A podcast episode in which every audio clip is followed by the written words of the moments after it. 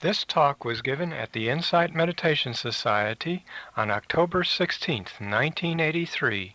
The speaker is Jack Kornfield. The topic, Opening the Heart. don't have a prepared talk for this evening, but would rather just respond as best I can to questions or topics that seem important to you at this point in the retreat. So I'd like to ask people to suggest either topics or questions. You take a number of them and see if there's some way I could respond or weave them into some useful talk about practice. Anything? It's not exactly a question about practice, but what's the connection, if any, between big mind and the body-mind machine? is a natural law dependent upon big mind ultimately? The connection between big mind and the body-mind machine.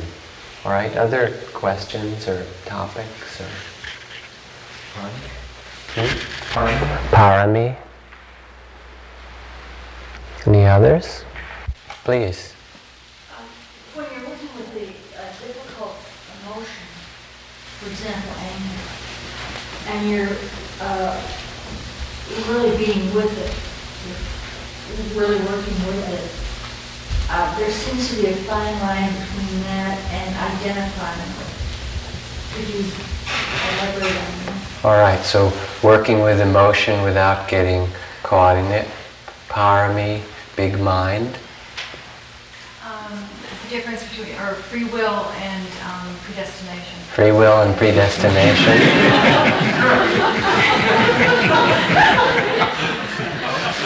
I'm not sure I have any choice about this.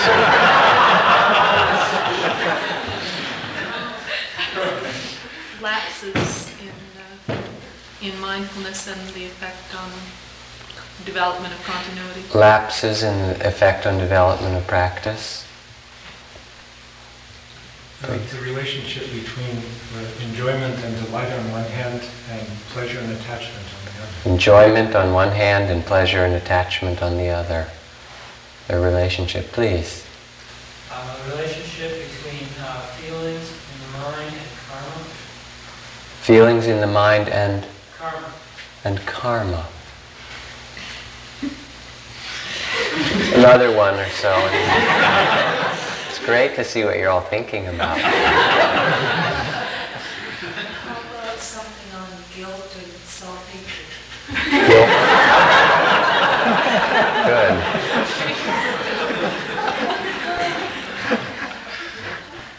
I was thinking about the Western psychology concept of uh, perception and the mind's function of, of making sense out of all this data coming in and how that differs from Buddhist psychology. Okay, Eastern and Western psychology in relation to perception.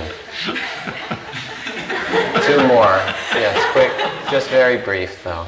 How do you deal with doubt about the practice? All right, and How do the uh, Christian brothers who visit from Spencer Abbey or Spencer Mass mhm. deal with the, with the Buddhist interpretation and- use the practice methods? Uh-huh. that one I'll start with.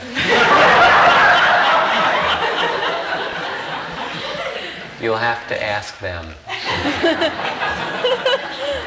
If you see any, feel free to go up and ask them the question. All right, so that's enough topics. Let me just sit for a second. If I speak to your topic in, in talking, you'll be lucky. and if not, hopefully it will be remembered in the minds of the other teachers up here and get addressed over the next weeks of talks and, and, uh, and groups.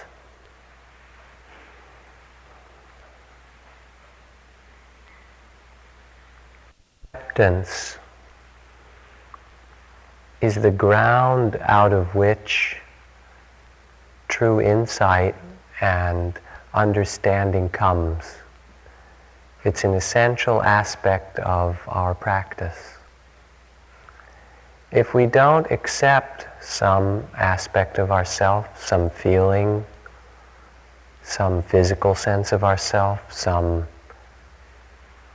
mental sense of ourself, then how are we to learn about it if we condemn it? How are we to discover its nature? How are we to become free in relationship to it?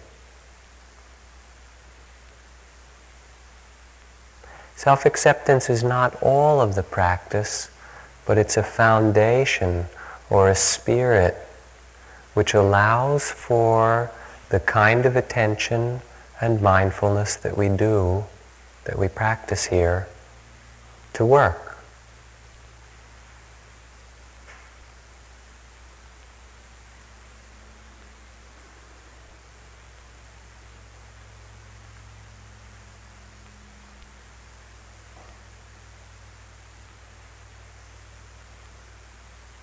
What don't we accept?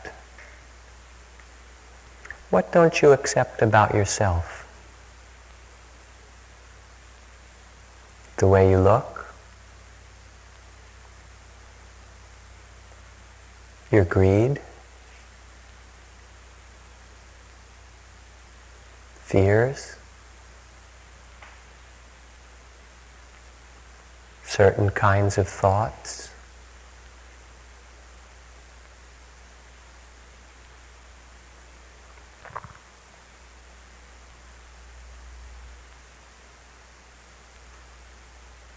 Which emotions are unacceptable?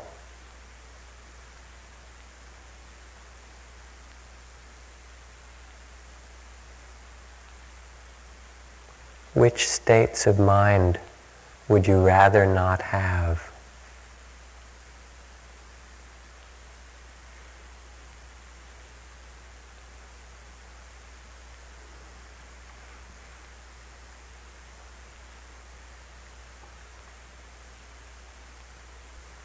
Can you see that when you look? Do you have some sense of the mass, of the size of it, of that area or domain of your experience which is unacceptable, which you don't like?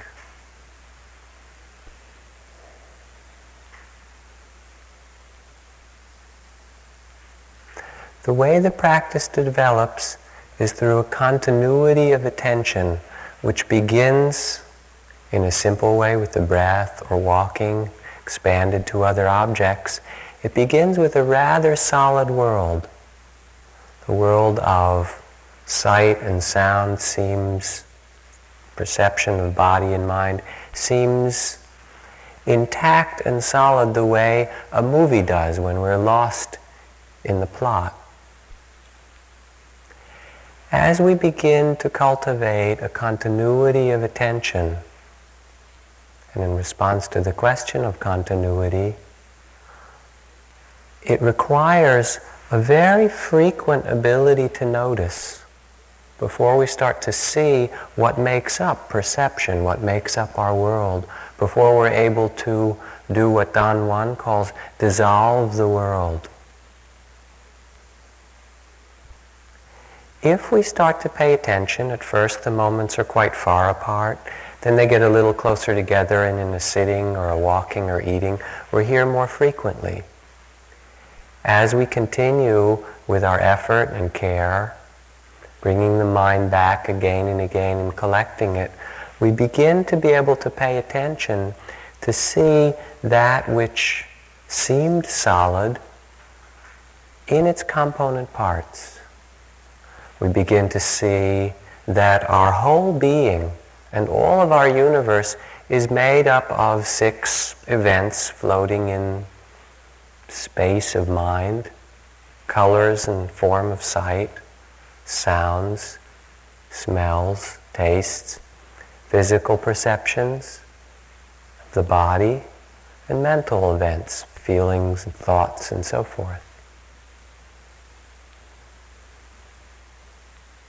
If we don't have a fundamental self-acceptance, it's not possible to discover this nature of body and mind because something will come and you perhaps noticed if you don't like it, it seems to come more, more often, more persistent. It lays in wait for you. You know, if it's something in the dining room, you just have to go into lunch and there it is waiting on your table to come into your mind. Or if it's something about your body, you just have to look in the mirror. If it's something about your mind, you just have to come and sit again. And there it is kind of waiting, lurking in the meditation hall. If there's some part of ourselves or some group of things that we don't accept, then this process of looking deeply to discover the nature of the body and mind, the system of perception of what makes us up, stops at that point. It stops because we're afraid, we resist, we judge, we try to push away.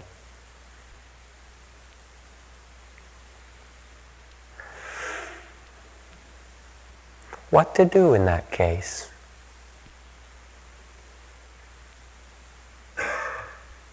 The process of acceptance has two layers to it.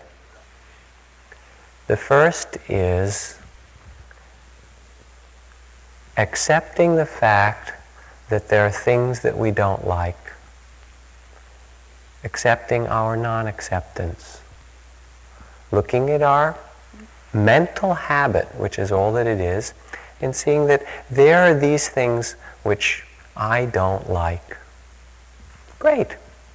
Don't like them. It's fine.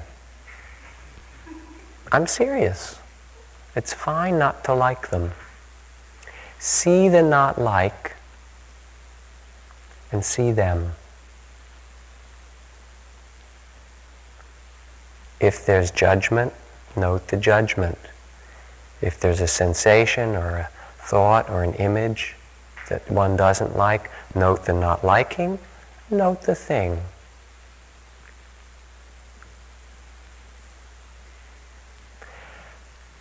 Practice is a process of the opening of both the heart and the mind. The word for heart and mind is the same in Pali and Sanskrit, chitta.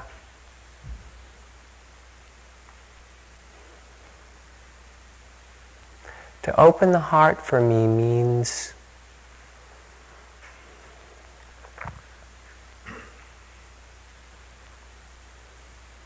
to allow ourselves to begin to experience whatever there is in our being, in our walking, in our moving, in our eating.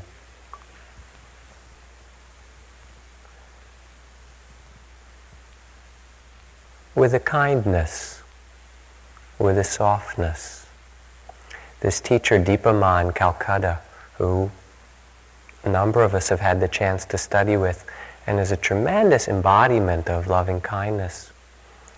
I know whenever I see her or whenever I leave from seeing her, she likes to give blessings to people. It's one of her things, you know. She's kind of old and grandmotherly, and grandmothers do that very often anyway. The thing about her blessings, she'll come over and put her hand on your head and go shh very softly, is somehow she has a tremendous power of heart. She's uh, an extraordinary and powerful yogi and has the, a kind of field of kindness or warmth or love around her that's, that's tangible. And whatever you're going through or whatever your difficulty, whatever you present her with, the way that she greets it is, shh, it's okay. Not that you have to get rid of it, not that it's bad. Let yourself experience it. It too is all right. I mean, what is it? It's a sight or a sound or a smell or a taste of some flavor or a particular thought or physical sensation. We've somehow divided the world into the acceptable and the unacceptable. So we come here to practice. We sit and we walk. What is required to open our perception to see this which is talked about in all kinds of great traditions, awakening, clear understanding, to know the nature of the mind. First, acceptance. It's a very hard thing, acceptance. It takes a lot of practice, actually. And one of the practices we do is things come up, and it's sort of like Dipa Ma, shh, it's okay, it's fine, that one. The next one comes, that's all right too. And then it comes and you say, no, that one's not all right, I don't like that one. Fine, shh, that's okay, it's okay that I don't like it, just to see it. That's the first part of the practice. And it's not possible to discover about perception or to learn how to work with the forces of doubt or greed or, or even the difference between pleasure perhaps and desire on one hand um, and simple basic enjoyment of something on the other or joy. Until we first can settle in and just look at the, it's like looking at the cards on the table turn all the cards over and take a look at the hand we've been dealt to play with in this particular game. Yes, it's like that, isn't it? You know, certain color hair and certain education and certain parental conditioning. Well, that's what's there. Then you want to learn about perception, Eastern, Western perception, whatever it is. Once you begin to accept what's here and you work with continuity, Continuity is very important because there's this quality in Sanskrit or Pali called santati. Santati means rapidity. It happens so fast like the however many 35 frames a second of a movie uh, of a professional movie screen that it seems to be solid. How to look into it in a deeper way requires this careful continuity of noting. It builds up it builds up through various cycles of one morning feeling dull and the afternoon feeling collected and the evening feeling scattered and the next morning feeling more concentrated. It's not like it's better and better and better, but it gradually develops as we practice collecting ourselves and coming back moment after moment. It also gradually develops through the opening of the heart of acceptance. Because as much as there's this non-acceptance, so then it's difficult to pay attention in the present.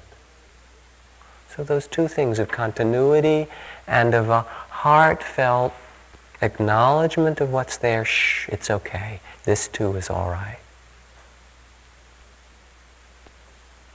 So then you have those two. You have continuity beginning to develop. You have a sense of the acceptance of the opening of the heart. Then more difficult stuff comes. Then your doubt comes, or your fear, or your guilt. And it comes and it's too hard. You really get caught in it. But I really do doubt. Or, God, I'm so regretful that I did that. I feel so bad about that. I hurt someone in some way and I know it and I don't like it. Or anger. How do you work with those things then? The same two elements on a yet deeper level. First, continuity. Doubt, anger, or guilt, or pain come. Pay attention to it.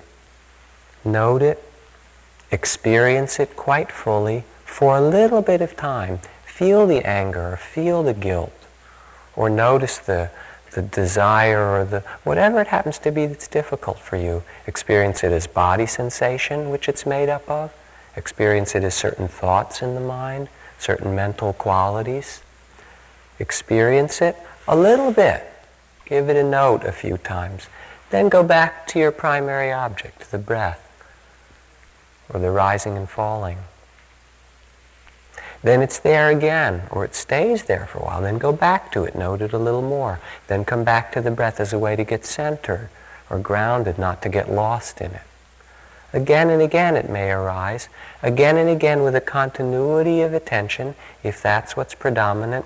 You don't have to worry about wallowing in it or being too identified. If you make a mental note, you'll discover that they have a great power as a tool. Anger, fine. You feel it.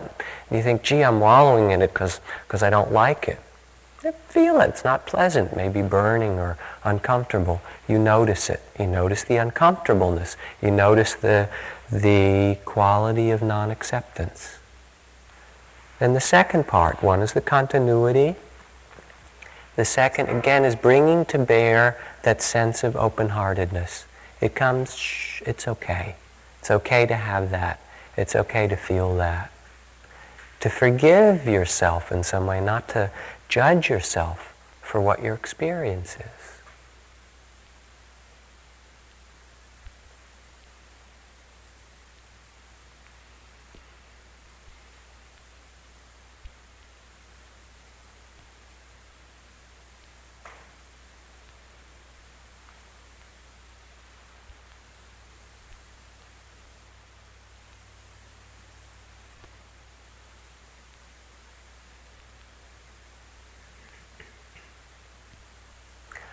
I feel from the group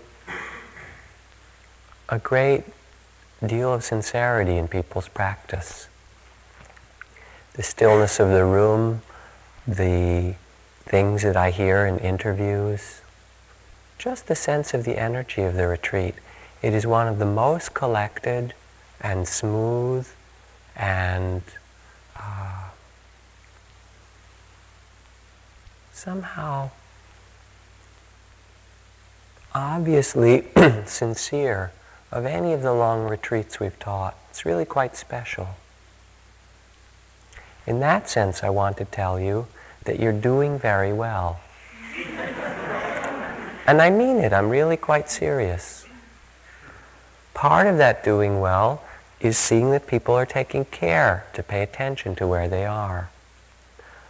Part of that doing well, as I say, is the sense of sincerity, part of it for you to continue to develop is a kind of open-heartedness, is an acceptance of what comes. But that's not the root of it all. It's to learn to accept, to open, shh, things are okay. And then to take it to yet a deeper level. One wants to understand about cause and effect or whether things are free or whether there's choice. One wants to understand how perception happens. One wants to understand perhaps what the nature of mind is, of, of what's called big mind or the spaciousness of mind. How do you discover, how do you answer those things? You start to pay attention more carefully, opening the door, standing up, sitting down, the breath, then the difficult things arise. You note them, go back to the breath, note them again a thousand times maybe, note them back to the breath, note them back again. Opening, experiencing just what's there, trying to open the heart so, so that you allow for all those things. And out of that comes in its own time, and it really is in its own time, a natural kind of calming or silencing of the heart and the mind. It gets calm not because there aren't still thoughts at times, or not because there isn't still anger or doubt or guilt that arise, but it gets calm because one learns to rest more in the present without a reaction to these things. They arise, they're seen, back again to the breath or the rising and falling. And resting in the present, then, there's a kind of clarity that comes. And you begin to see what are called the five aggregates. You see that there are the physical elements experienced earth, air, fire, and water, hardness, temperature, fluidity, vibration, those kind of things, color and sound. You see that there is feeling in every moment, pleasant, neutral, or unpleasant you see that there's perception or recognition. That quality it combines memory and a kind of recognition of what's there. It's there all the time. Each moment it arises with experience. you see that there is all the reactions of mind, of volition, of liking, disliking, acting in relation to. So there's body, feelings, recognition or perception, the third aggregate. The fourth is volition. And then you see that there is some quality of mind knowing all of that. The five skandhas, the five heaps, the five aspects of our being that we take to be solid. And as you look, you begin to see how impermanent they are, that in every moment these five are changing. You see how insubstantial, how unreliable they are. Do you control your thoughts or your sensation? Do you have choice? That's a very hard one to answer. I don't, I don't know that I could give a verbal answer. I could speak of the understandings I've discovered. People have been asking that one for a long time. But you discover interesting things about it when you watch intention, for example. You can sit and the intention to get up will arise and if you really notice with some continuity and care, you can notice maybe the intention to, to stand up and walk because you're uncomfortable or the intention to go and take tea or the intention to go to the bathroom. And if you notice, sometimes you'll see the intention arises, that quality about to do something and you note it and it disappears and there you are still sitting there. You watch the breath for a while and the intention comes again. And you begin to see how intention functions. And that it too is impersonal, that it, it's not something that you can say, this is I or me or mine. But look at it, study it. Study intention. Study perception. I don't mean think about it at all. The study comes simply by paying attention moment after moment to the breath, to the walking, and then to the mind states or events that interrupt that, giving them a little attention and coming back. And you start to see what the world is made of and how it works. And that quality of santati or illusion of rapidity starts to break down.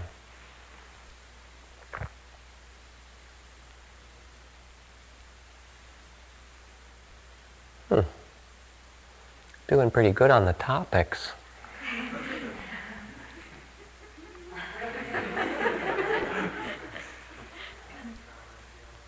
Hmm? Karma and feeling. Feelings in the mind. Hmm? Feelings in the mind. I think it was whether that produces karma or an action. Karma and feeling.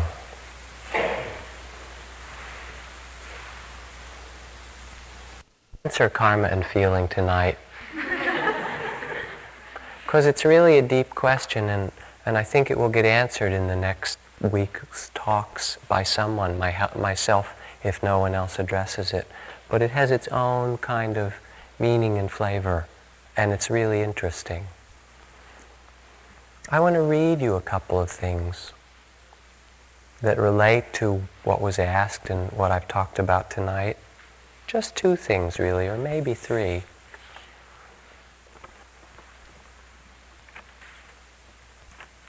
This is a poem by Thich Nhat Hanh, who is a, both a Theravada teacher and a Zen master from Vietnam, and a wonderful, wonderful teacher in the world. He worked for many years during the war to set up and establish relief centers, and since that time to work refugees and anti-nuclear things, all from the spirit of mindfulness and compassion. He lived through some of the more horrible events of the last decades, and he wrote this poem which has something about self-acceptance, I think. He says, Do not say that I'll depart tomorrow, because even today I still arrive. Look at me. I arrive in every second to be a bud on a spring branch, to be a tiny bird whose wings still fragile, learning to sing in my new nest, to be a caterpillar in the heart of a flower, to be a jewel hiding itself in a stone. I still arrive in order to laugh and to cry, in order to fear and to hope. The rhythm of my heart is the birth and death of all that are alive. I'm the mayfly on the surface of the river. I'm also the bird in spring which arrives in time to eat the mayfly. I'm a frog swimming happily in the clear water pond. I'm also the grass snake approaching in silence, feeding on the frog. I am the child in Uganda, all skin and bones, my legs as thin as bamboo. I am the merchant of arms selling deadly weapons to the killers of Uganda. I'm the 12-year-old girl refugee in a small boat throwing herself into the ocean after rape by the pirates. I am also the pirate, my heart not yet capable of seeing, understanding, and loving. I am a member of the Politburo with power aplenty. I am also the man forced to pay his debt of blood to the people dying in a labor camp. My joy is like spring, so warm it makes flowers bloom in all walks of life. My pain is like a river of tears, so full it fills up all the four oceans. Please call me by my correct names so that I can hear at the same time all my cries and my laughs, so that I could see that my joy and pain are but one. Please call me by my correct name, so that I could become awake, so that the door of my heart be left open, the door of compassion.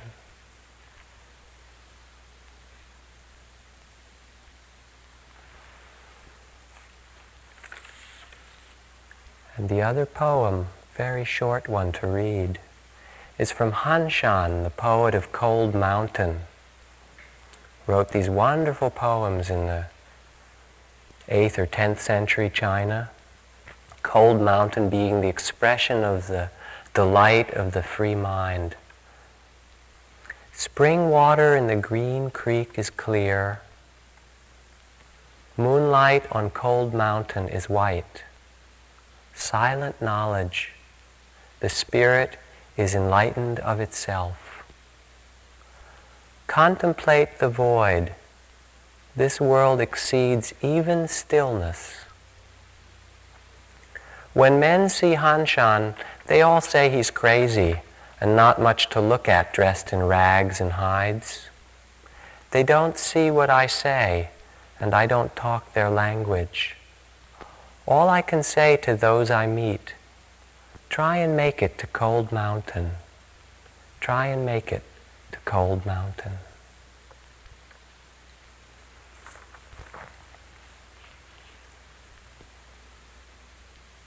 What Nhat Hanh speaks of is our capacity to discover a kind of wholeness of ourselves, of the world, of a non-separateness that's the heart of spiritual opening or awakening. Continuity, care in our attention, being with whatever arises without judging it, just accepting, noting it, back again to the breath, to the posture, to the walking, again and again coming back with care to see everything with that same equal, careful mindfulness. A mindfulness that allows and notices with clarity. And what Han Shan says to us is, there aren't many people in the world who would understand what we do. They'd think you were nuts. Sitting quietly, walking, it's strange. It's different. All I can say to those I meet try and make it to Cold Mountain. There is a kind of understanding that comes through this care of attention, continuity, through an opening of the heart, through a, an ability and a willingness to experience with mindfulness just what's here. That slowly the world which seems so solid or in which we seem so separate begins to reveal its deeper nature. It's not really so special. It just requires that kind of build-up of attention. And anybody can see. And in that seeing, then these understandings and the sense of both connectedness and strangely enough freedom together arise.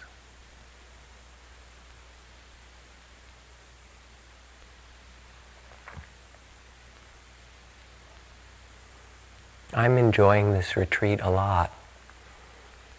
Even though I know you have your own rivers of pain at times, I hope you are too. Thank you.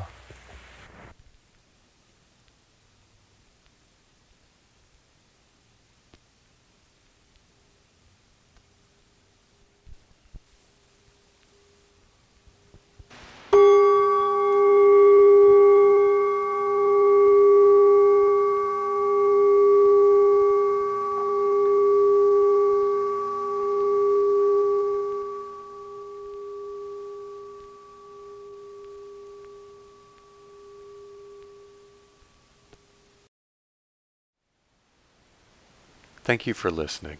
To learn how you can support the teachers and Dharma Seed, please visit dharmaseed.org slash donate.